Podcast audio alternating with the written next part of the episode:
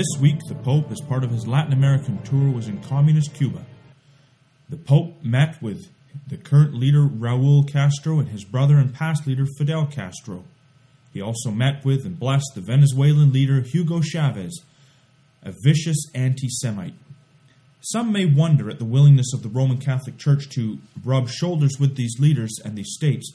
The truth is, however, that the history of her political relationships shows what kind of system she is. Welcome to the Bible in the News. This is John Billington with you this week. It was a corrupted branch of the original Christian church, exactly as had been predicted by the apostles, which sought protection from human power rather than that of God. When we come to the scripture, the true bride of Christ is his ecclesia, his body of believers, and is represented as a virgin. Well, when we come to Revelation 12, we have a picture of a woman who gives birth to a man child. This woman is no longer the Christ or the yeah, Christ's virgin bride, the true believers. It is the branch that has been corrupted and is now fallen away from the truth of the scriptures and has become political. Uh, in history, the corrupt church looked for a champion, and thus she brought forth a man child who was to rule the nations with a rod of iron, Revelation tells us. This man child was born on February 27th in approximately 288 AD. He was the illegitimate son of the distinguished Roman officer and innkeeper named Flavia Helena. This man is none other than Constantine the Great. After, the Const- after Constantine took on the role of soldier in Christ in AD 312, he began to conquer in Christ's name. Christianity became entangled with the state, and warfare and violence simply became justified. The Catholic Church was elevated into the heaven, to use the words of Revelation, and she was clothed with the glory of Rome.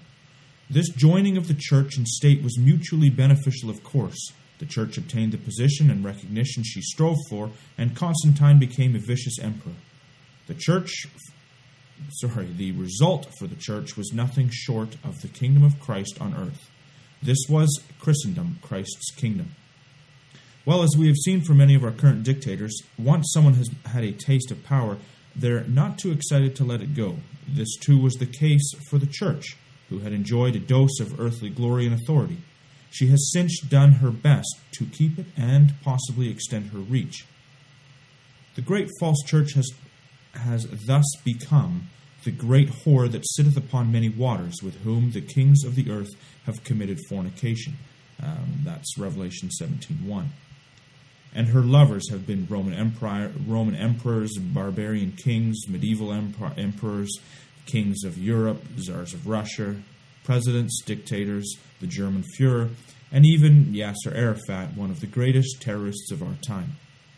The historian Gordon Childe describes the character of the church after the conversion of Constantine in the following words The conversion of Constantine is generally hailed as the final victory of the new faith. It may equally be, be regarded as the triumph of totalitarianism. The church, no doubt, won not only tolerance and relief from persecution, but also wealth and the right to persecute. The price was clerical endorsement of the existing order on earth. And that's from the book What Happened in History, again by Gordon Childe. Well, this man child that was born is described as, quote, that man of sin in 2 Thessalonians 2 and 3. In fact, the great apostasy has a number of characteristics that the scripture defines for us, and we're only picking a few. This is certainly not an exhaustive list. Uh, first, departure from the faith be, would begin in the first century. Uh, 1 Timothy 4 1 to 3. We're not going to quote all these verses. If you want to follow this up, this is just so that uh, you've got the passages there. Uh, that was 1 Timothy 4 1 to 3, 1 John 2 18 and 19, and 2 Thessalonians 2 and 7. Uh, they would forbid to marry 1 Timothy 4 and 3, and that's the doctrine of a celibate priesthood. They would make merchandise out of religion. Religion essentially becomes a business. 2 Peter 2 and 3. The leaders of the apostasy would be killed in the art. the leaders of the apostasy would be skilled in the art of deception. 2 Thessalonians 2 9 to 10. They went out from us, it says, uh, quoting 1 John 2 18 and 19. This is definitely a Christian apostasy. They would deny the true nature of Christ, that he came in the flesh like us, 1 John 4, uh, verse 1 to 4. When we come to look at the scriptures, we find a very different character in Jesus Christ. Uh, John 18, 33 to 37, we're just quoting that uh, passage uh, here. Then Pilate entered into the judgment hall again, and called Jesus, and said unto him, Art thou the king of the Jews? Jesus answered him, Sayest thou this thing of thyself, or did others tell it of me? Pilate answered, Am I a Jew? Thine own nation and chief priests have delivered thee unto me. What hast thou done? Jesus answered, My kingdom is not of this world. If my kingdom were of this world, then would my servants fight, that I should not be delivered to the Jews. But now is my kingdom not from hence. Pilate therefore said unto him, Art thou a king then? Jesus answered, Thou sayest that I am a king. To this end was I born, and for this cause came I into the world, that I should bear witness unto the truth. Every one that is of the truth heareth my voice. What Christ tells us uh, is that now is not the time to fight. That is the case until he returns, a day which we expect soon. Acts 3 20 and 21. He shall send Jesus Christ, which before was preached unto you, whom the heavens must receive until the times of the restitution, or in the RV, the restoration of all things, which God hath spoken by the mouth of all his holy prophets since the world began. The restoration that has been spoken of by all the holy prophets since the world began is none other than the restored kingdom of Israel. Let's go back. 2 Samuel 7 12 to 14. This is the words of Nathan the prophet to David. And when thy days be fulfilled, and thou shalt sleep with thy fathers, I will set up thy seed after thee, which shall proceed out of thy bowels, and I will establish his kingdom. He shall build a house for my name, and I will establish the throne of his kingdom forever. I will be his father, and he shall be my son. Now, the fulfillment of those words, I will establish his kingdom, uh, and, and essentially using the words forever, the fulfillment can be seen in Daniel 2.44.